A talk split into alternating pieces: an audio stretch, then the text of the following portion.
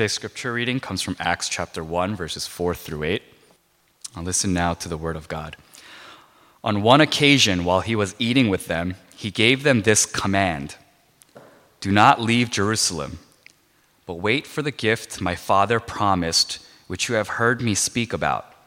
For John baptized with water, but in a few days you will be baptized with the Holy Spirit. Then they gathered around him and asked him, Lord, are you at this time going to restore the kingdom, of, kingdom to Israel? He said to them, It is not for you to know the times or dates the Father has set by his own authority, but you will receive power when the Holy Spirit comes on you, and you will be my witnesses in Jerusalem and in all Judea and Samaria and to the ends of the earth. This is the word of the Lord. Thanks be to God. I'll pray before we go into today's message. Uh, God, would you allow the Holy Spirit to uh, flow freely in this room uh, from the hearts of those who are gathered? Uh, Lord, would you also uh, empower me with the Holy Spirit so that the words that I speak are not my own, uh, but they are your words flowing through me? And so help us, Lord, to not just know things, to not just store information, to not just record in our memory, but Lord, help us to be deeply impacted and deeply influenced by the power of your Holy Spirit and the power of your words. Lord, we want to hear with ears that your disciples heard with. Uh, Lord, and uh, we want to experience the fullness of your word. So, Lord, would you allow us to have open ears, open hearts? Holy Spirit, come, uh, speak to us an individual message. Uh, Lord, not just the corporate message, not just uh, the general message, but would you speak to us in intimate ways so that everyone that is gathered would hear your voice and that we would respond to it in wherever you've placed us, in whatever circumstance we're in. Uh, Lord, we thank you. We trust in you. Lord, we know that you are good and we know that you are alive and that you are speaking to us today. All this in Jesus Christ's name we pray. Amen. Now, last week we spoke about, um, I guess I gave kind of my Easter sermon and I preached on uh, Jesus visiting the disciples while they were in the room and uh, some of the things that he spoke to them, some of the challenges that he laid out for them. And one of the things that I wanted to highlight last week was the idea that um, we need the Holy Spirit.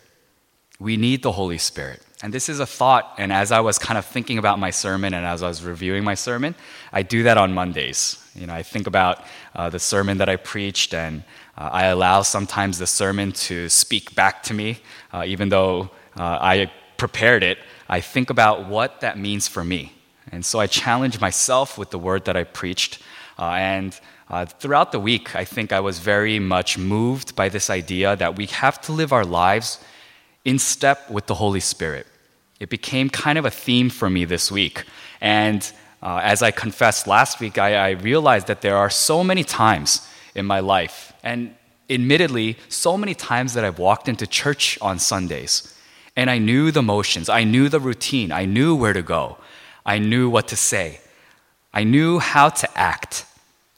But I realized that there were many times that I participated in worship. There were many times that I entered into the house of God without even having thought about the presence of the Holy Spirit. There were a lot of times in my youth group years where church was kind of the obstacle that I needed to get by so that I could hang out with my friends after. It was kind of like the worship service was, you know, the one or two hours that I need to get through so that I could hang out with my friends, so that I could make some more memories, so that I could play volleyball after. And there were so many things that were really the main course. And I realized that I had walked into church so many times without needing the Holy Spirit. And as I was evaluating my own faith life, as I was evaluating my journey with God, I realized even on a day to day basis, there are so many days where I can kind of get by without the Holy Spirit. I can kind of make it. I can do it. I have enough know how. I have enough skill. I have enough talent. I have enough strength. I still have enough youth to get through the days without relying on the Holy Spirit. And it's something that I was really reflecting on this week. And it impacted me deeply, some of the words that Jesus spoke. These are words that he spoke to the disciples, the people that he trained, the people that he taught, these people saw him day to day. They had experience. They were the people that were closest to him on his journey and in his ministry. And so they knew his patterns. They knew some of the sometimes how Jesus would react. They knew sometimes what he would say. They knew maybe what foods he liked. They knew how to act around Jesus, what titles that they should give to him. They knew certain patterns of his life. But when you look at some of the instruction that Jesus gives to them, you realize you do not have enough. Just by following, just by learning, just by listening, sometimes you do not have enough. And so that's kind of what I wanted to highlight last week in the message. And it's interesting because it's one of the final things that God, Jesus kind of teaches to the disciples. It's one of the things, you know, it's near the end of the book of John. And it's one of the final things that he's, he leaves with them. Uh, but when you kind of continue on from there, when you progress chronologically and you move the story forward, it takes you to the book of Acts and it leaves you with really kind of what Jesus said, his final words. Uh, I think final words are really important. Uh, things that people say, you know, maybe on their deathbeds, or what people say as they leave. You know, like you have to think about final words because it really is what they're, what's on their hearts. It's really what they want to leave you with. It's what they want you to remember. Uh, I, I, share this uh, from time to time, uh, but when my parents are going away on vacation, you know, they always uh, say things to me. They go, "Oh, you know, the Con Edison man's gonna come, so open the door." Uh, you know, "Well, we have to pay this bill, so make sure that's paid." "Oh, can you send this, you know, mail out?" And they give me a bunch of instructions. They give me a bunch of instructions. Uh, but the pattern, and especially from my mom, the last thing that she says is, as she leaves, she goes, "Make sure you feed yourself. make sure you eat." You know, she in Korean she says like take care of your meals, kind of. That's the last thing that leaves, it leaves me with. And you know, like as I live my life and as I go through my week and I go through my days, you know, that's the word that always sticks with me. You know, I forget sometimes like to send the mail and my father gets very frustrated, angry at me. But uh, I always remember to uh, take care of my meals because it's the last thing that's on my mind. And it's my mo- mom's way of showing her love to me and showing her care to me. And so, last words are, also, are very important.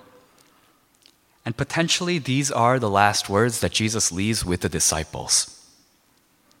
But in these words, and it's a very popular verse, uh, in, some, in some ways, this, this, is like the theme of missions, and uh, a lot of times when you're going on missions, like people will preach from this text. Uh, but there's something that I wanted to kind of highlight in relation to our idea of the Holy Spirit. Uh, so that with that in mind, with that as our theme, uh, as we look back onto the passage and as we look back onto the Word of God, uh, let's think about what Jesus is saying to the disciples. The first thing that he says to them, and it's a command, is he tells them, Do not leave Jerusalem. Do not leave Jerusalem. Don't go anywhere yet. Don't do anything yet. Do not leave Jerusalem, but wait. You see, Jesus knew that he was going to be leaving them, and he was going to be handing off his ministry to the disciples. But the instruction that he gives to them is do not leave Jerusalem. Don't go. Wait. Do not leave. Wait. Remain. Stay here. Wait for the gift my father promised. And what, he, what is he speaking about? What is he talking about? What gift is this? Why does he not want them to leave Jerusalem? He says, Wait for the gift that my father promised. In a few days, you will be baptized with the Holy Spirit. Jesus is speaking probably about the event at Pentecost when they received the Holy Spirit, where you know they feel movement, they feel the earth shake, they feel something different. And they needed that event. They needed that to be able to step out. And he says, and then he says, but you will receive power You will be my witnesses. You see, what that means and what that says to me is that the disciples have learned a lot. They've received a lot. They've received a lot of training. They know a lot of things. They've experienced so much. Just imagine all the miracles that the disciples saw. It's amazing stuff. They got to walk with Jesus Christ, they got to hear his intimate teachings. Jesus made it his mission, his responsibility to teach and train these people, to show them things of the kingdom. And of course, Jesus did a great job. Jesus was a great rabbi, he was a great teacher, he was a great master, he was a great leader. And still, he says, Do not go yet. Wait. Do not just go and mimic the things that I've done. Don't just imitate the things that you've seen. Don't just go by the teachings. Don't just go because you've learned my patterns and because you know the things that I would have done, the places that I might have gone, because you know my habit. Don't go yet. Because just because you're a disciple, just because of your title, just through your experience with me, just because you've walked in my footsteps, do not go yet. Do not leave Jerusalem. Wait for my gift. Wait for the gift that, the father, that my Father has promised. That gift is the Holy Spirit. And he knew that they needed to be filled with the Holy Spirit before that they, they could venture into those other areas, into potentially hostile areas, into areas where they might not listen to the message, to the people that might close their ears and close their hearts to what they were doing, whatever ministry that was placed in their hands, whatever Jesus left to them. He knew that the road would be hard. That's continuing on with what he was teaching them in John. That road. As my Father has sent me, I am so I am sending you. And that road is not easy. That road is difficult sometimes. So receive the Holy Spirit. But you will receive power. You will receive power. And, we dis- and he says this in the future tense because he knows that the Holy Spirit has not arrived to them yet. They have not been filled. Pentecost had not happened yet. He says, You will receive the power that is, that is needed. You will receive what is required for that journey when the Holy Spirit comes upon you. And then you will be my witnesses. Think about that word. That's such a powerful word. You will be my witnesses. You know, a witness is such an important person in a trial, in any kind of testimony. That witness's word is so powerful.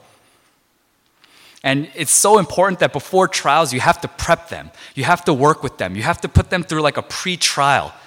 You got to make sure that their words are straight. You got to make sure that their words are proper. The witness's background is also important, who they are.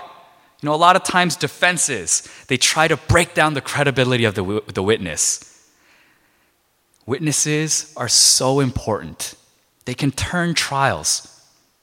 In whatever uh, famous uh, or important or things that come to mind uh, in the past 10, 20 years in American history, in, cor- in, in courtroom uh, law, things are really placed upon witnesses. There's a highlight upon witnesses. And if you find that that witness is reliable, if you find, yeah, that witness knows what they're talking about, and we can trust the words of that witness, it sways the trial, it determines the verdict. The witness is so important. You will be my witnesses, but what type of witnesses have we been in our lives? What have we been doing with what Jesus has given to us? Not just individually, but also as the church of God. What have we been doing with our title as witnesses of Jesus Christ? Sometimes I realize, wow, I've spent so many days of my life as a witness of Jesus Christ, but I didn't have the power of God. I didn't walk in the ways of the Holy Spirit. I didn't ask God for help. I just lived how I was trying to live. I tried to be a good person. I tried to represent Christians well. I tried to do the things that I know are right. I did things that I've seen my parents do. I did things that I learned in church that my Sunday school teacher taught me was right. I did things that my youth group was part of my youth group culture, things that my pastor preached about. I did those things based on my experience. I, ba- I did it based on my own understanding. I did it with my strength.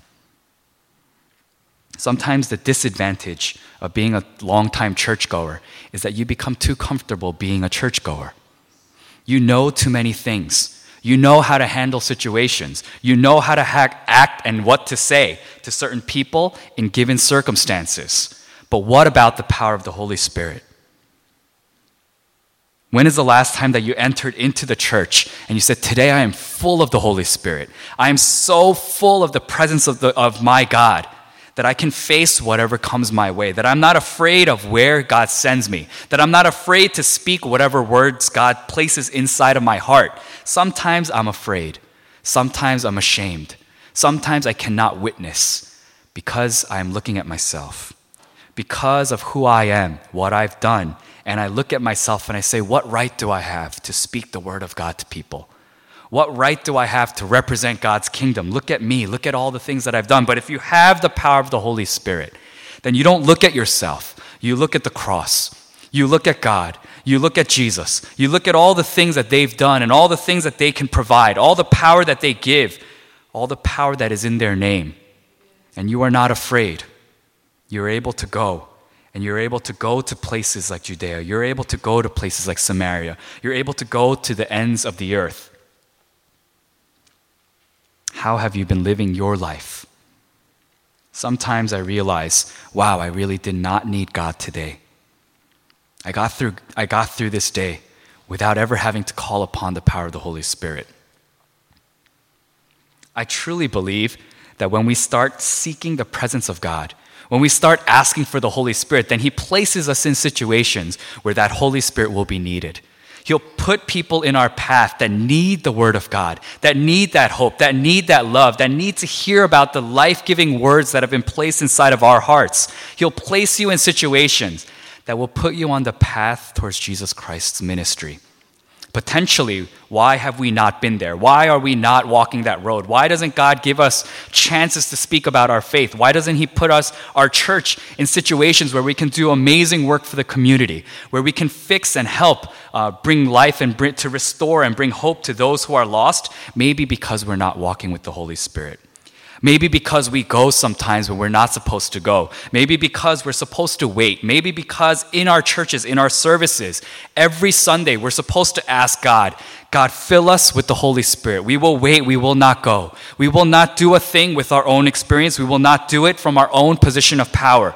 But we will wait until you fill us. We will wait until you call us. We will wait until you guide us. And when you do, we will go full of the Holy Spirit. This is what it means to be a witness in this world. And that is what is required of us. I was thinking about requirements, and for some reason, I thought about my Boy Scout days. I don't know if you know, but I was a Boy Scout uh, for many years. And my dream as a Boy Scout was to become an Eagle Scout. Unfortunately, uh, my troop fell apart before I could reach those goals because, you know, for various reasons or for a lot of shady reasons. I think our scoutmaster was embezzling money from the, the Boy Scout funds and stuff like that. So I never got to realize that dream, uh, but it was a dream. So I would look at that back of the Boy Scouts handbook. And on the back of the Boy Scouts handbook, it has all the different ranks and it has all the different requirements.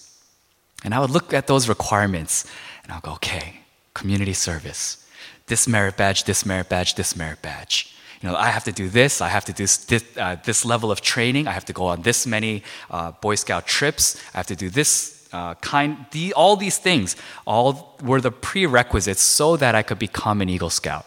And I would look at that every day, and I would look at the back of the handbook, I would check. So uh, if you see my Boy Scout handbook, there are like all these checks for what I did and what I hadn't done yet. And when you look at it from that perspective, and when you're in that scenario, you know that those boxes that are not checked, you need to do those things to get to the next level. You need to do that to earn the next rank. You have to check those boxes. Otherwise, you don't feel like you deserve the next rank. You know that yourself.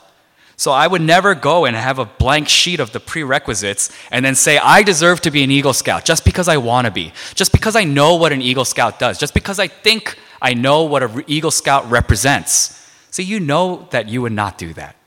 I know that It's the same for graduations. It's the same for your school life. It's the same for your work and promotions. You know that you have to do certain things in order to receive the next rank. So many times in our church lives, we leave that box unchecked, and yet we expect the next thing. We expect the next level. We have that box unchecked, but we say, God, but we want you to use our church. I want you to use me. I want you to teach me the new things. I want you to show me new things. I want to level up in my faith. I want to be used to the next level. Why do we expect that without that box being checked? And so often, it's that understanding that the Holy Spirit needs to come upon us, that it needs to be with us, that it needs to be a part of us for us to move into that next phase of our journey. Do not go, do not leave Jerusalem, but wait until you receive the Holy Spirit. And you will receive power when the Holy Spirit comes on you. And you will be my witnesses in Jerusalem, in Judea, in Pleasantville, in your workplaces, in your homes, wherever you find yourself. You will be my witnesses to the ends of the earth. Let us pray.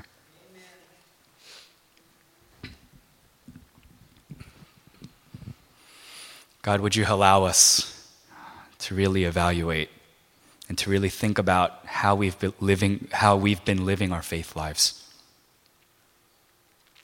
Help us to really understand sometimes the need to wait, even though we know what the right things are, even though we think we know what the right actions are, what the right words are sometimes. Help us to wait until we feel like we've received the power of the Holy Spirit. And help us to be good witnesses. Help us to not be afraid. Help us to speak your truth. Help us to go to the ends of the earth. We trust in you. And all this in Jesus Christ's name we pray. Amen.